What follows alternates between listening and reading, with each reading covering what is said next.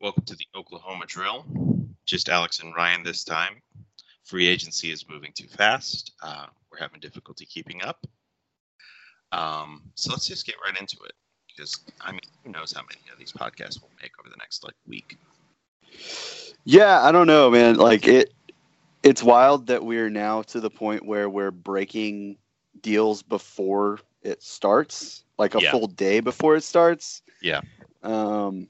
So yeah, I mean, I think we'll we'll probably start with, um, with the Kemba Walker news that he's going to be a Boston Celtic, and I want to look at this a couple ways. There is a Thunder angle to this for me, at least. Um, Mhm. but let's just start with like, what do you think of them? You know, basically what they're doing is they're swapping Kyrie Irving and Al Horford for Kemba Walker, and you know I don't think that that's like talent wise a fair trade. But what do you think about that in a vacuum, or or not necessarily in a vacuum, but for that situation? How do you think that will work out for them? Um, you know, it's difficult to evaluate because Kyrie is such an easy scapegoat. Um, it's just really straightforward to say, yeah, all of Boston's problems are because Kyrie Irving is a weirdo jerk. Um, and because he is a weirdo jerk, that seems really plausible. Um, my concern is that you're going to have essentially the same problem um, that the Celtics had this year, except now Kemba Walker is the superstar who has to make it work in spite of this, and not Kyrie Irving.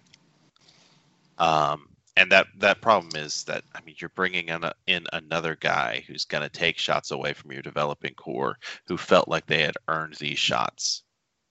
Yeah, And like Kemba is probably a more agreeable person than Kyrie Irving. There aren't many more disagreeable people in the NBA than Kyrie Irving, if these reports are true.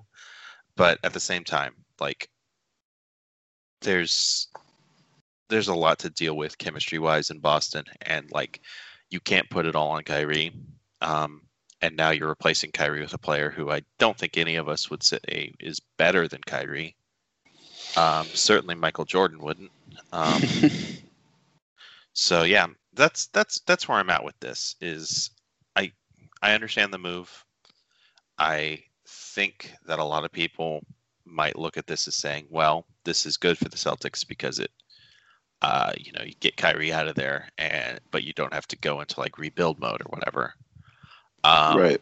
and I I'm concerned that there are underlying chemistry issues that certainly exacerbated by Kyrie being Kyrie are not wholly due to Kyrie being Kyrie.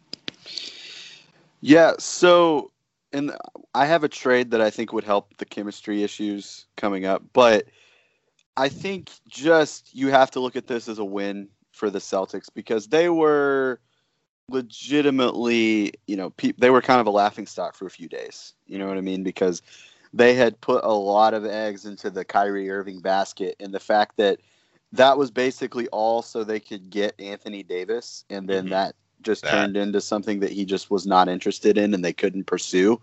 Like that was that was a really black mark for them as a franchise, and I think that getting a guy like Kemba Walker, um, taking advantage of the fact that he was in maybe the most inept situation in the league right now, Yeah. um, I think I think it's a good look for them. Um, and like you said, they're gonna be able to compete with you know even losing those two key players. And I honestly, I you know I think I was talking about earlier how I thought that if the Celtics were able to come up with a point guard like you know I always thought of Mike Conley. That was the kind of guy that I thought they should pursue.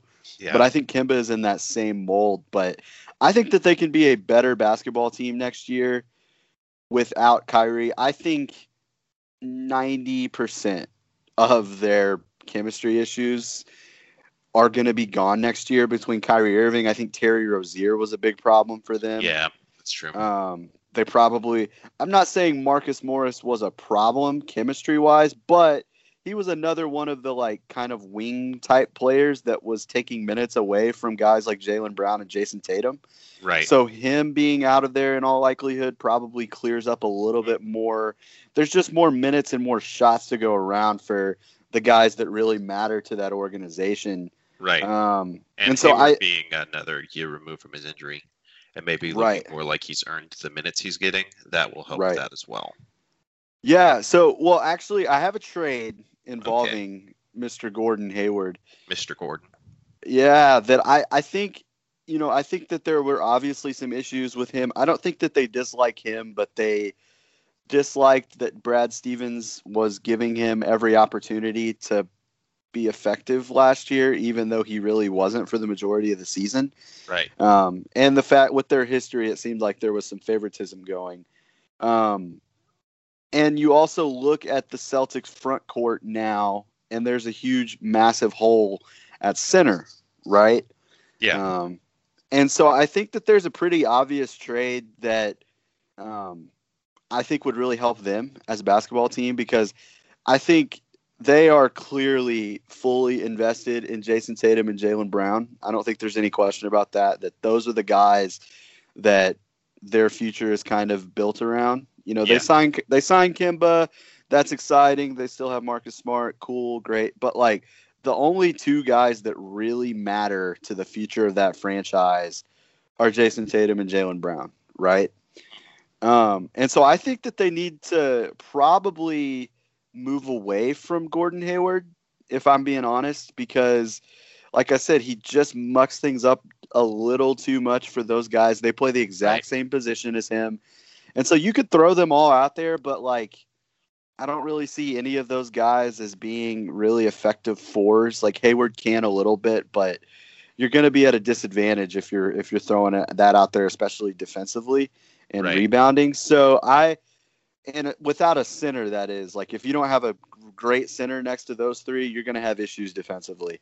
Um, so I think the move is, I mean, we've talked about it, but why not trade Gordon Hayward for Steven Adams? Right. This is um I think this is the dream scenario, right?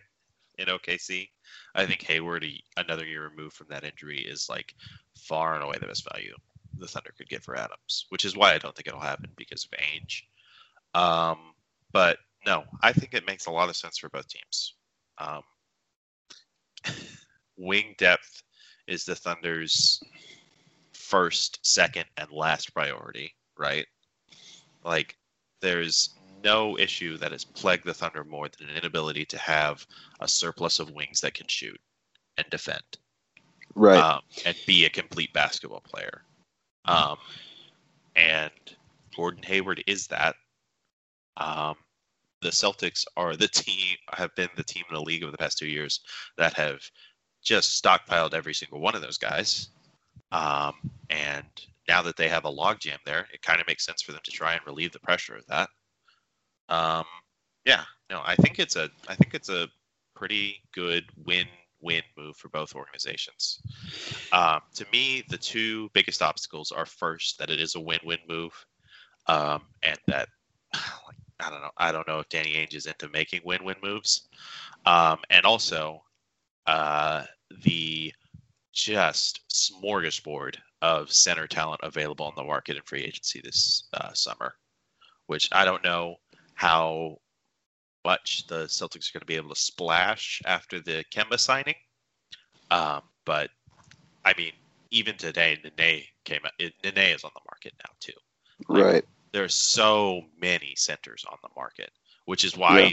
like, the same reason the Thunder want to deal Steven Adams because, you know, they can get more value back and then get his production back from a cheaper center is exactly the reason he's difficult to deal because there's so many centers going to be available in free agency. Yeah. So the way I look at this is Boston's not going to have significant cap space in order to really open up any significant room to add one of those big time centers that are available. Um, so they're looking at, you know, like I think a Robin Lopez might be the best they'd be able to do with the, um, with the money that they have available, and like you're talking mid level exception at that point, um, which would be a fine option for them. I'm not saying that they, you know, that in all, in all reality, the value of that is probably higher because you still have Gordon Hayward. Um, but I'm just looking at how Steven Adams, I think, would fit with that team. and I think it would be pretty seamless. I think that's one of the teams that you don't really have to have a shooting five because they have so much skill and shooting at the other positions. Like right. you, you pair Kemba Walker and Steven Adams, right. and you don't have the issue like you do with Russ, where the center just drops back and is able to kind of control both guys because Kemba can shoot the shit out of the ball off the dribble. Right. You know what I mean? And so that's going to open things up for Steven Adams, and the fact that you've got Jayson Tatum and Jaylen Brown spreading the floor. Um, I think that that's a really interesting. Like you throw those two out there with Marcus Smart, uh, Steven Adams, and Kemba Walker. Like I, I that is really intriguing to me, right. and that is like a ridiculously good defensive lineup. You know, really other than Kemba. um, and it's they're all high level offensive and defensive players. So I, I really like the idea of this for them. Honestly, almost more so than I do for the Thunder. Like, obviously, if you're the Thunder you're just hoping that Gordon Hayward becomes what he was in Utah. And if you get that, then you're more than happy with the return, obviously, oh, yeah. for a guy like Steven Adams, because you're getting an all star caliber player um, for the next two years. And that, again, it, it lines up a lot with, you know, I think his contract would expire at the same time as as Paul George's contract. And so like the that lines up really well. Um, it gives another option. Like you probably could start Gordon Hayward at the two. You'd have it would shore up the wing depth, and it would also shore up the bench, in my opinion, because Gordon Hayward's another creator that you could have.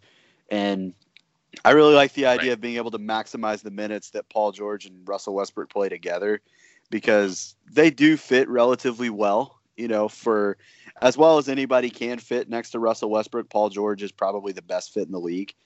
Um, and so if you could take Gordon Hayward and have him kind of run the second unit, like I think you're you're getting a lot of value um, out of that trade.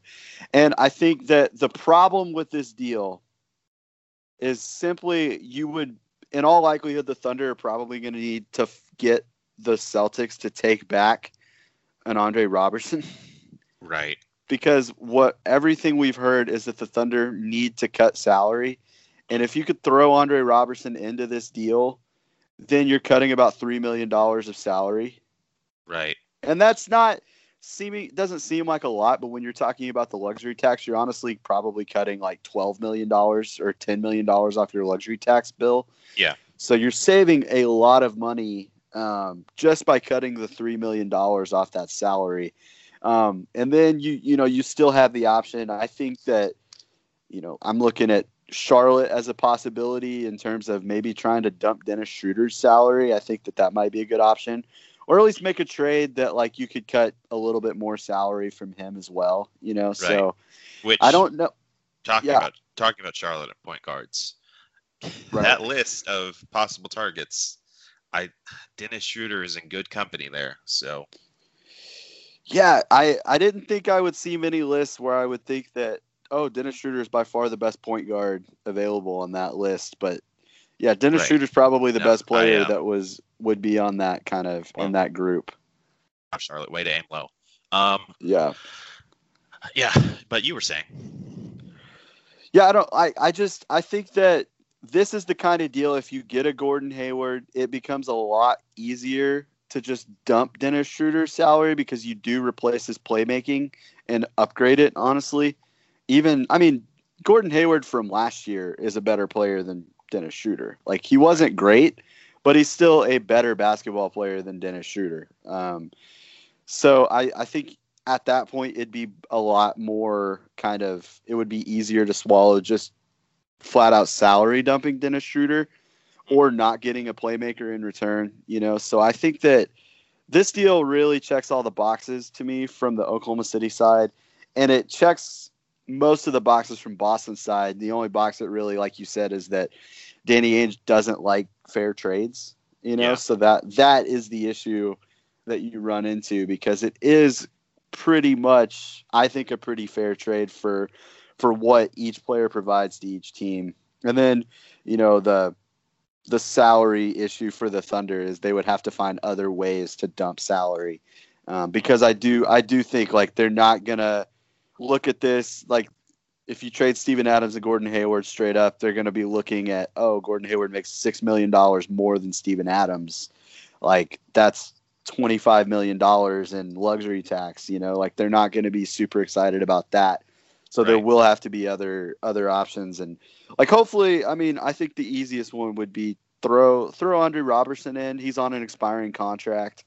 Um, so maybe that's something that Boston would be interested in. You might have to throw something else in, you know, might, maybe a future couple future second round picks um, to make this trade work. But I really like the idea of the trade. Um, yeah, it it really covers a lot of the bases for the Thunder specifically, and obviously as Thunder fans, that's what we want. Right. Um, and it also like I'm I'm thinking about a team with Gordon Hayward and Paul right. George and Russell I'm, Westbrook yeah, like thinking to me, the like cherry on the top here is a closing lineup of Westbrook, Ferguson, Hayward, George, and Grant. Yeah, that's really that's a pretty impressive lineup. That that's spreading the four. That's putting four shooters around Russell Westbrook. And I'm also just thinking about like Russell just not doing as much. Right. You know, like I don't I don't know if you can actually get him to do it. But all of the pieces in order for him to kind of take a true step back within the offense would be there because I think there are situations in a lot of cases that I would want Russell Westbrook to be the third option out of those three guys. Yeah. Um, and like, I don't know if it's possible, but if you could get Russ to accept being the third option and then like, I'm going to wind up actually being a really good defender because I don't have to do that much offensively anymore. And just like go get rebounds and yeah. go push the pace and like don't even worry about shooting. You know, average yeah. like 16 points a game or something. You right. know, like if you could like you could I don't think it's possible to sell Russ on this, and this would be the perfect situation to sell Russ on. Like, look, just go destroy things, right? Yeah. Like this is a situation where you don't have to worry about putting the team on your back ever at all. That's not your job. Your job is to go just, you know, wreak havoc.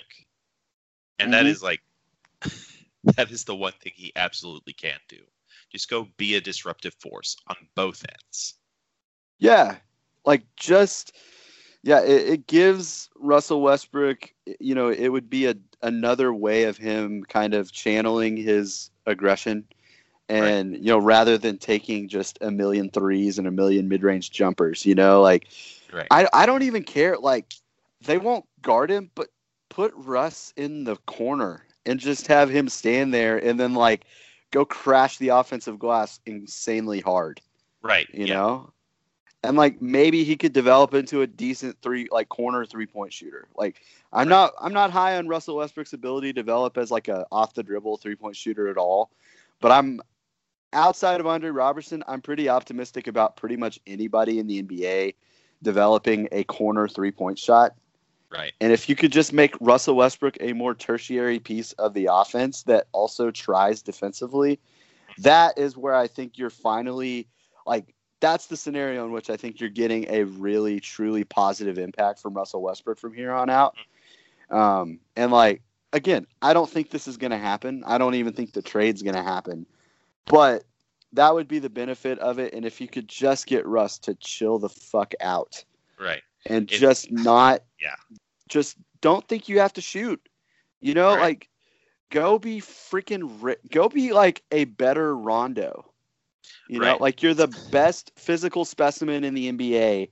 Like go be that, but have the mentality of Rondo. And I don't even really like how Rondo plays, but I think Russ could do it a lot better. You right. know? Like in my head, it was like be the best possible future for Hamidou Diallo. Like play like that.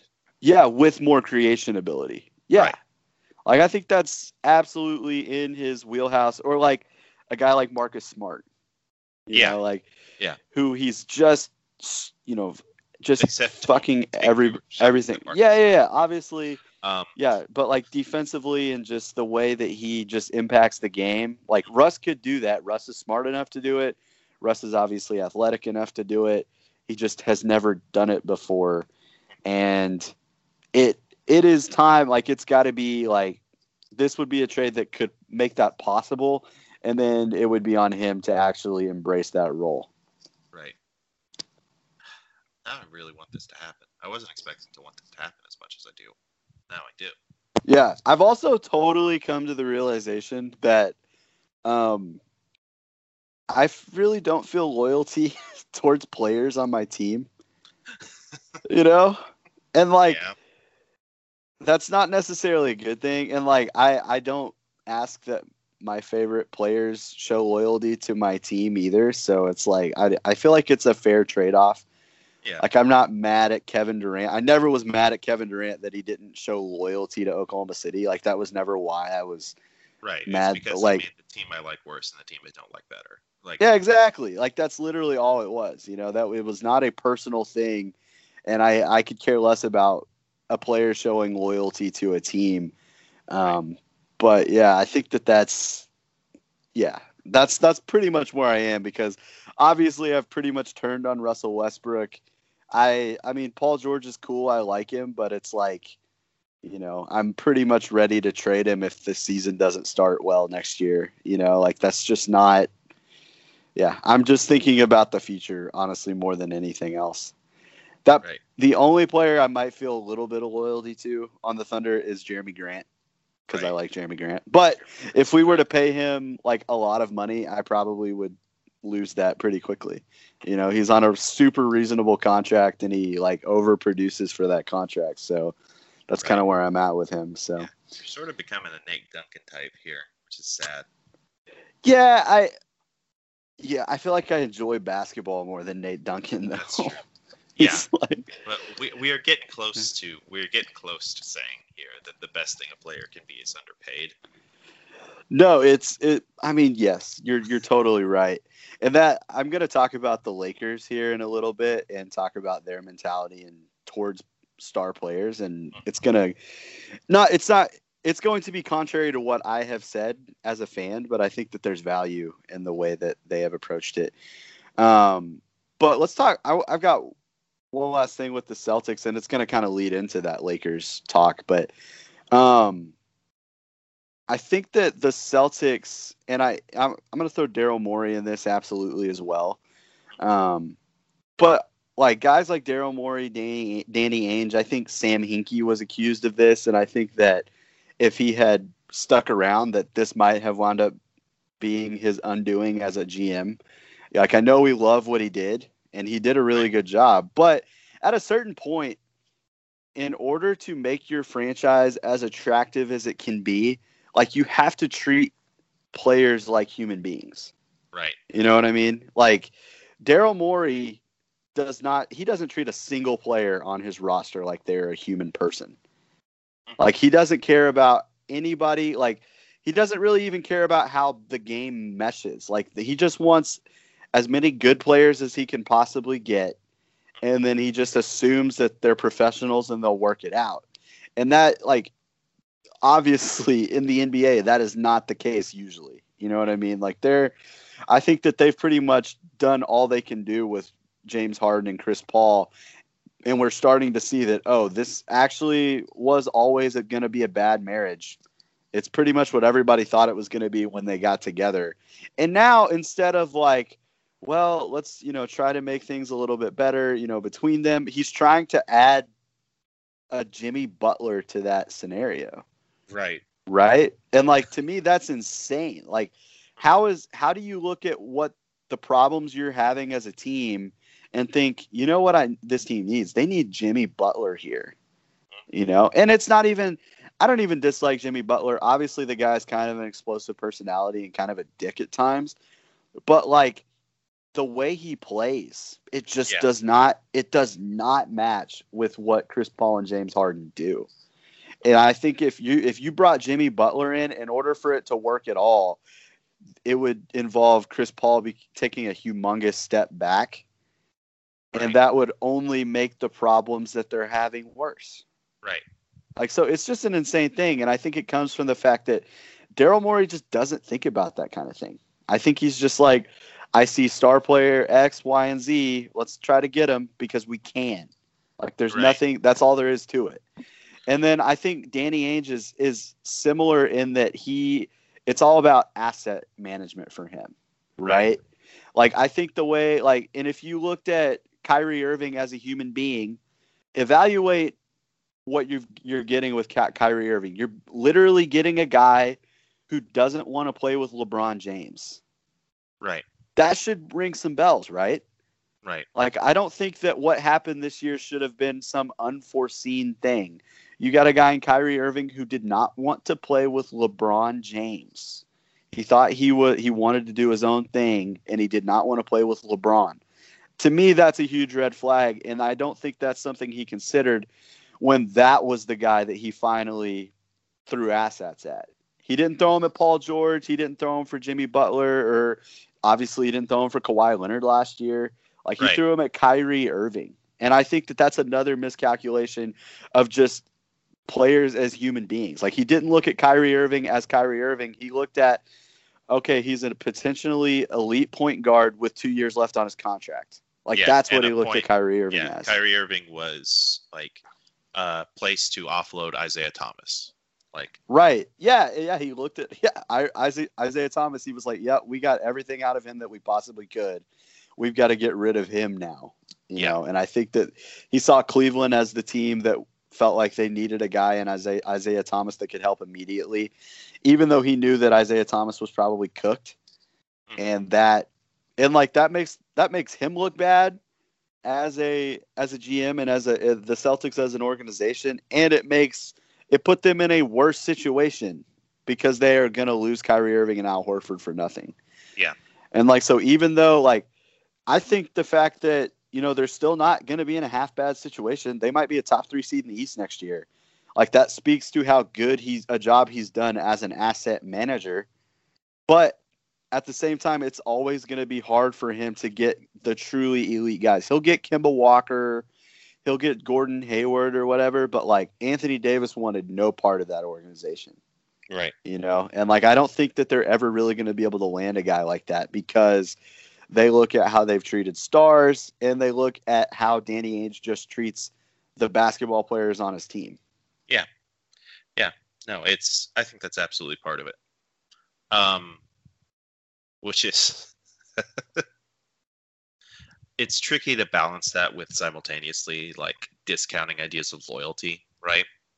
Right. Um, but like when you do that, the result you create is an organization that values your players as human beings, um, Yeah. and understands that everyone involved is a professional and that this is a business.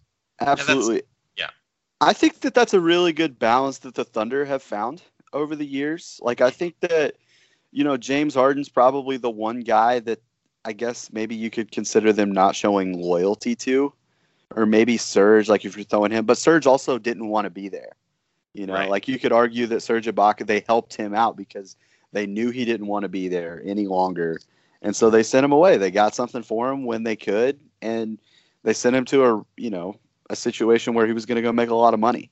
So I don't think that that's think- a situation. Or go Yeah. ahead. I, I just- I don't think the Thunder. It's not about loyalty. It's just about buy-in, right? Yeah. Like the Thunder don't need you to be loyal, but they need you to believe in what we're, they're doing as an organization. Right. Yeah, and that like if if you don't if you're not loyal to them and you leave, I think that they're okay with that as long as while you were there you were 100% bought in and I think, you know, Kevin Durant especially like that guy was 100% a Thunder soldier while he was here. Yeah. Like I don't think anyone's going to argue that. And then they like they would have done anything to get him back. They were trying Right. everything. Russell Westbrook, another guy, like I think I mean anyone could have looked at the contract that they gave Russell Westbrook and thought, yeah, that's probably going to be a really bad contract in a couple years. It's probably become a bad contract sooner than we thought. But the Yeah. Thunder didn't hesitate to give that to him because he's a guy that is completely bought into their organization and he's been there for a long time. And I think that that is what I think it's more important, and that that's kind of shown as loyalty from a, an organization to a player. I think it's far more important for an organization to show that to the player than it is for a player to show it to an organization, in my opinion. Right. Well, it's just it's about um I mean because there's certainly like disloyalty is a problem, right? Yeah, Where if a player buy like if you have a player who buys in, you know, you like an organization shouldn't screw that player over. Like I would Right. argue the Celtics screwed Isaiah Thomas over. Um, yeah, hundred percent. Um, but at the same, so there's a degree to which you know, yeah, like loyalty in the sense of buy-in needs to be repaid in buy-in, like literal buy-in in terms of like Russ's contract. Um, but you know, it's not a situation where both sides know it's a business and that if a trade uh, could be mutually beneficial, both sides would be amicable to a trade. Yeah, I agree, hundred percent. Um, I think that another guy that I mean, we need to talk about the Lakers, Right. right? And that that plays into this because the Lakers have been largely mismanaged over the last few years. Like, I don't think anybody is going to argue that the fact like giving Timofey Mozgov and Luol Deng those contracts, those are those are huge problems. Like, obviously, you can't do that Right. um, and they have they've made a lot of mistakes over the years. Um, but I don't think anyone can accuse the Lakers of not being loyal to their superstar players. Like they're probably the most loyal to their like they. I mean, Magic Johnson is still involved in the organization after everything he did. Right. Right? Like he left randomly without telling anybody, and he's still a part of free agency pitches because they're that loyal to him. Right. Kobe Even Bryant. he shouldn't be. Right. not. But Yeah, exactly. But it's still, it's like once you're a Laker, you're a freaking Laker, and you're not going anywhere. Like you're, they're always gonna love you. They still love Shaq. They love Kobe, um, and I think that that more than anything is the most appealing thing to superstars. You know, obviously they're in Los Angeles, which is great, sure, but I think Anthony Davis wanted to come to the Lakers because first of all, LeBron was there. LeBron wanted to come to the Lakers because they're in LA, and he knew that if he goes there, he will be the freaking king of Los Angeles. You know, and Right. like they and he will be a legend forever. And they will pay him probably until he's like ready to retire. He will be making top money until he's ready ready to retire. That's what they did with Kobe. They gave Kobe 2 years and 48 million dollars after he tore his Achilles just because of what he had given them in the past. And I don't think that that's something that uh, Kawhi Leonard was overlooking. Like Kawhi Leonard, uh, the Lakers are now the betting favorite for Kawhi, and I and that's obviously not something that Kevin or not Kevin, but LeBron James and Anthony Davis overlooked either. Like I think that they look at the Lakers as the just total opposite of the Boston Celtics, and they are in many many ways. Um, Right. And I think that they value that over a lot more over the fact that yeah, if I were to go to the Celtics, it would be a great winning situation, but they might ship me out as soon as they're done with me. They shipped Paul Pierce as soon as they were done with Paul Pierce and Kevin Garnett. They shipped both Right. those guys out, and it set them up with a great future. But it also like if they had paid Paul Pierce and Kevin Garnett until they retired, maybe Anthony Davis is interested, and then who's in the Yeah. better situation, right? right. Right. No, there's because I absolutely think there's no question that the Celtics' reputation as an organization that has a cold relationship with its talent um, plays into their free agency woes. Um, like, there's not a question at all that like what they did to Isaiah Thomas wasn't weighing on Anthony Davis's mind, and that Rich Paul wasn't aware of like what could happen to his clients on the Celtics. Right. Absolutely. Yeah. No, I think I, I just think that I look at what the Lakers have done, and obviously it hasn't been great, but at the same time, they lost a generational player in Kobe Bryant to a career ending injury, essentially. Like, and teams get bad after that happens. Yeah. That's how it goes. Look at the Bulls. They were horrendous after Michael Jordan left them. Right? That's just kind of how it is. And I think until the late, like, if you didn't have the Luol Deng and Timofey Mozgov contracts, I would largely look at what the Lakers done as the right thing. Like they kept everything clean for the future. They tanked when they needed to. They kept their draft picks when they needed to. They draft re, drafted reasonably well. Like it's they're not they've done a lot of weird things and it's looked bad on the outside, but if you really look at how the situation that they've put themselves in, like you can't look at it as anything but they are at least somewhat competent. There are things that they do extremely well, and there are absolutely things they do extremely well that are completely undervalued by the average NBA fan. Right. I think obviously, um, you know, their reputation as an organization that takes care of its stars is certainly part of what brought LeBron there. I wouldn't say it's all of, of what brought LeBron there. I think that Hollywood was a big part of that, obviously. Um, and once LeBron is there, you know, at that point, though, as much as we talk about loyalty for stars, you know, the Lakers didn't show a ton of loyalty to players like D'Angelo Russell, or though you could Yeah. argue that there wasn't buy-in, um, or I mean anyone not named Kyle Kuzma. Um, Right. I'm not saying like they definitely are not loyal to every player. They kind of shuffle things around around their stars. But if you are a star, which those are the guys that really matter in the NBA, Right. if you're in Los Angeles, you are the you're the man. Like that's all that matters to them, right? Right. Like they only care about stars. And like sure, yeah, I'm not saying that you know Pat Beverley or whatever needs to be all in on going to the Lakers or whatever. Like I'm not saying that role players it's like a role player heaven, but I think it's a star player heaven. No, I agree. Um,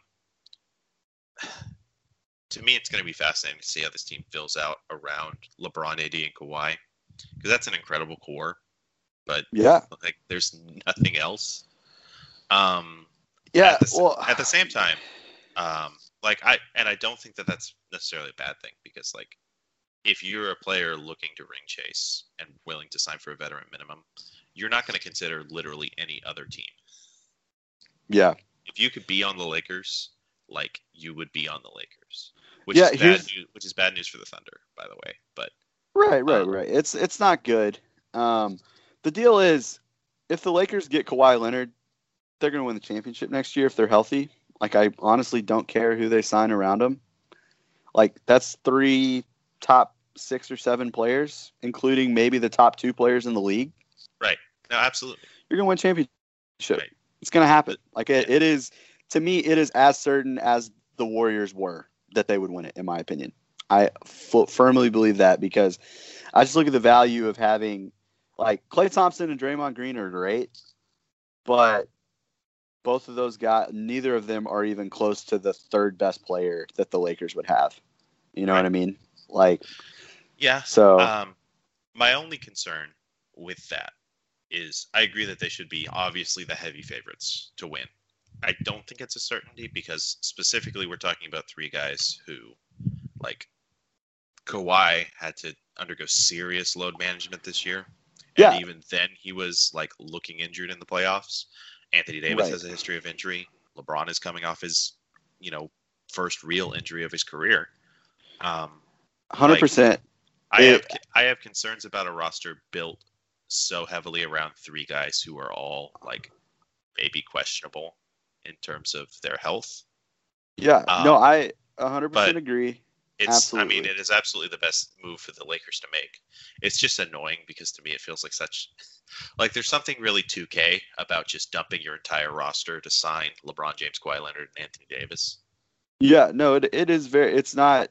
It's a fantasy land, and there's only one team in the league that can pull this off, and it's the Right. Lakers. Um, but I, I mean, again, like, yeah, if they're healthy in the playoffs, there's nobody beating that team. It's Yeah. not gonna happen. Like, Yeah. it's you can get, you know, like the Bucks will be a cute little team with a bunch of depth, and that's cool. They have Giannis, but the Lakers will just put Kawhi on him, and they'll still have LeBron James, and Anthony Davis. Like, Right. there's nothing you're doing with that. Like, I, I'm sorry. Like, it's it's as as certain to me as it was when the Warriors did it. And I'm like, I'm not rooting for this. I I like the Lakers, but I don't want them to get Kawhi because I would like more uncertainty. Like I like the idea of going into a season not knowing who the champ's going to be or not knowing even who's going to be in the finals. Like I think that would be awesome. So I'm I'm rooting for them to get like D'Angelo Russell. I think that'd be really cool to see.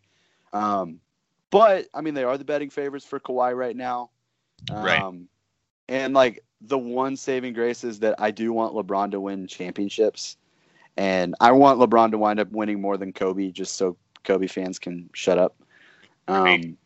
So it would be cool if they could win three or something with LeBron, and so he could pass Kobe and tie Jordan. Like it would be amazing if he could get to seven because I hate Michael Jordan fans and Kobe fans.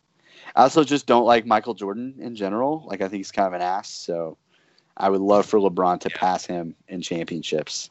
Here's um. This is entirely unrelated to free agency, Mm-hmm. um, but it's been something I've been dwelling on. Um. So obviously, Jordan inspired like a whole generation of players to emulate him. Mm-hmm. Um, uh, the the biggest example is Kobe, obviously, but there are a lot of other guys who set out to become isolation scoring guards um, in emulation of MJ. And I guess my question, like, where is the LeBron generation? Did that happen and we miss it, or has it not happened yet? Where are the players who set out to become LeBron James? Uh, I mean, I think, you know, I think Zion, into a certain extent, it's it's kind of there with Zion. Like, I mean, he's a different kind of player. Well, but- is it is it just the sort of thing where like you can be Jordan if you're six six and can shoot? and athletic? Yeah. Yeah. Well, yeah, but like, it, is like the physical requirement of being LeBron James like is that too much a part of who LeBron is for him to inspire like emulation? Yeah, well, I, I mean, I think that there are play, there are definitely players that have emulated LeBron. I look look how many guys are primary creators that are wings in the NBA right now. I think LeBron plays a role in that. Um, but I, I think there's a couple things that like I think that yes, it's easier to emulate Michael Jordan or Kobe. I think and Kobe is a very popularly emulated player. Um, but there is a certain amount of the fact that you you don't only have to be one of the most freakish athletes of all time to play like LeBron. You also have to be a really really good passer. You know, like It's LeBron's probably the best passer to ever play basketball. Right.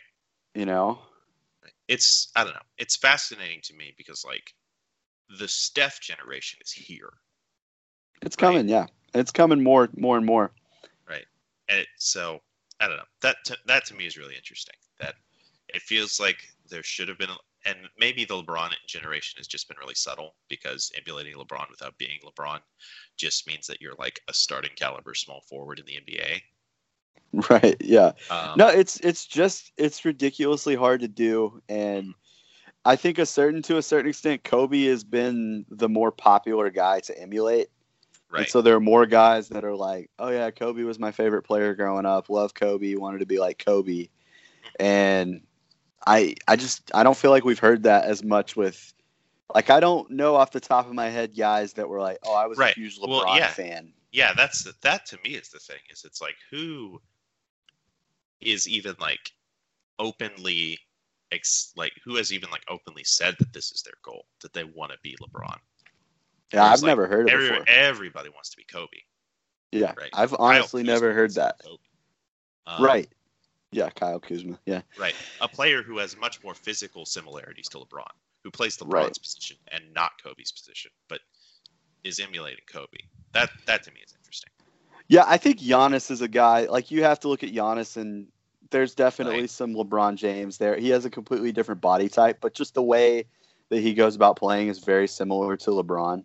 Right. Um, I don't know if he's come out and been like, "Yeah, LeBron was my." I, I don't know that, but like Giannis is one of is like one of the only guys that I've seen that, yeah, he's kind of the new age LeBron. Yeah. Like he's different Yeah. physically, but he plays similarly. Yeah. Um, he Well- does what he can.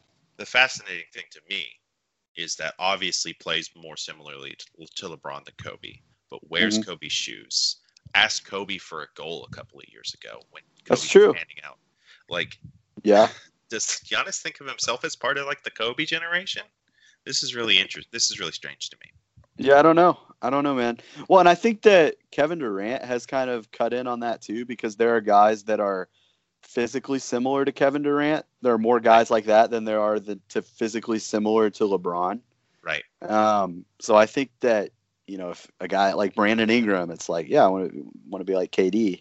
You know, like Yeah. those kind of guys It's- grow yeah. up wanting to emulate that. They're and I think that the overall the baseline skill level has improved for guys that are big power forwards or really long, like small forward types because of guys like LeBron and um and Kevin Durant. But Right. they just you know maybe like guys just aren't as willing to be like, oh yeah, LeBron was my absolutely my favorite player growing it's, up. It's just so interesting to me that the guy that you and I both believe is the best basketball player of all time is not the like basketball paradigm the way Jordan or Kobe were. Yeah.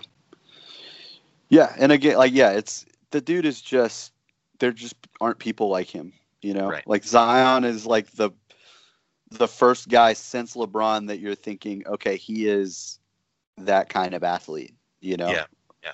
And we're talking about Zion, like you know, Zion's a guy we've never seen before. He's bigger than LeBron, Right. but that's like he's the first guy that's had the same type of size as LeBron Yeah. or more. Yeah, and I guess like there's, I mean, there's also some, there's a degree to which like, um, people see being Kobe or being Jordan as a matter of like, right?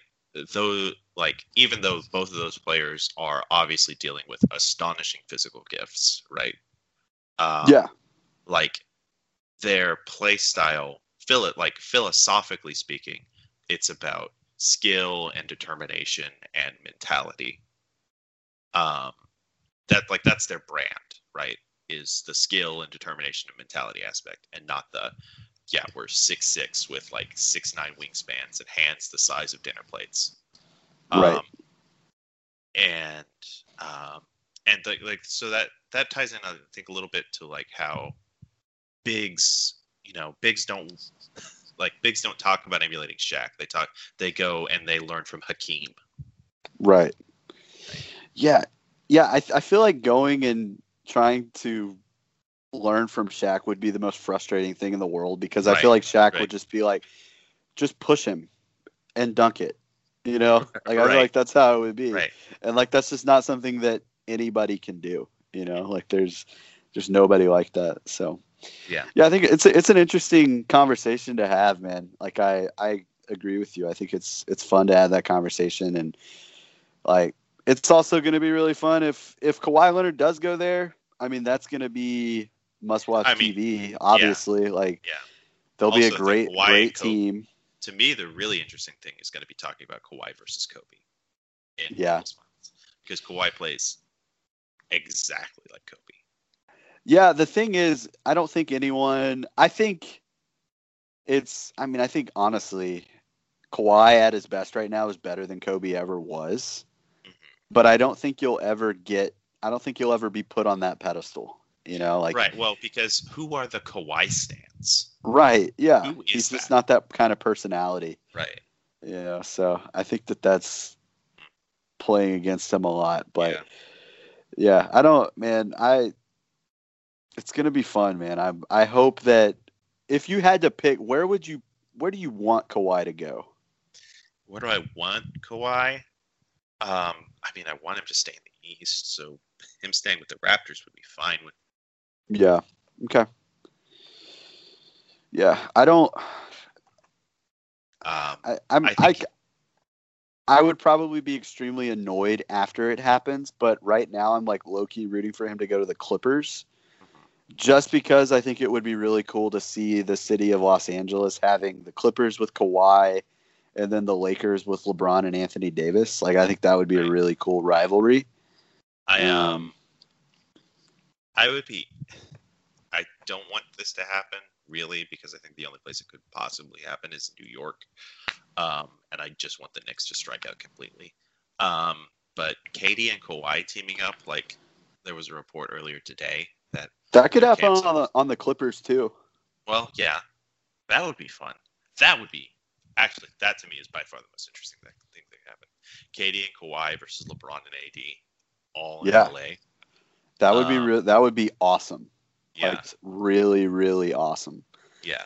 Also because I just the Clippers with KD and Kawhi is amazing because who roots for that team. Yeah. Like you got the two most standless superstars in the history of the league on Right.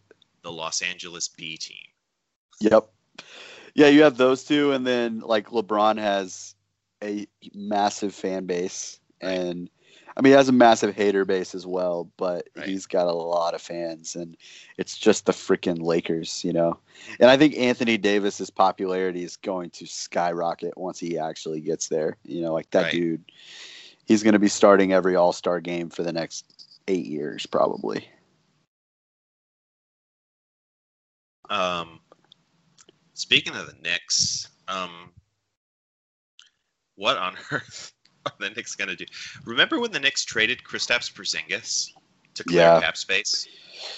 Yeah, that's really looking more and more like I think the conventional wisdom was that they had a commitment from somebody. hmm Um, but what if you look at it through the lens of that they just didn't want to pay Kristaps Porzingis a max contract after the ACL at that size? I think that's pretty dumb of them, but I think it's wrong. But if you also look at the way that they accomplished a lot in that trade, they got some potentially really valuable draft picks. They got a decent looking. Pro- Dennis Smith is problematic in a lot of ways, but he has potential. Like there's some stuff there to work with, and they got off like multiple bad contracts. Mhm. So like to me, they strike out, and they might not be in a worse position than they were with Kristaps.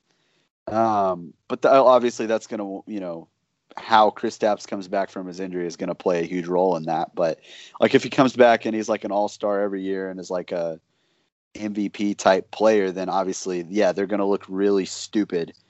Um, but I think that there is a little more upside for them not getting anybody than what we thought there was, you know, after losing Kristaps. But like they're, I, I don't really like their young players. Like I, No. RJ Barrett there scares the hell out of me. right, Um, I especially think- if they really do go after Andrew Wiggins. Like, oh my God. Like, if they wind up getting Andrew Wiggins, then that's going to be the worst team in basketball for the next five years. Like, Yeah. there's just, Yeah.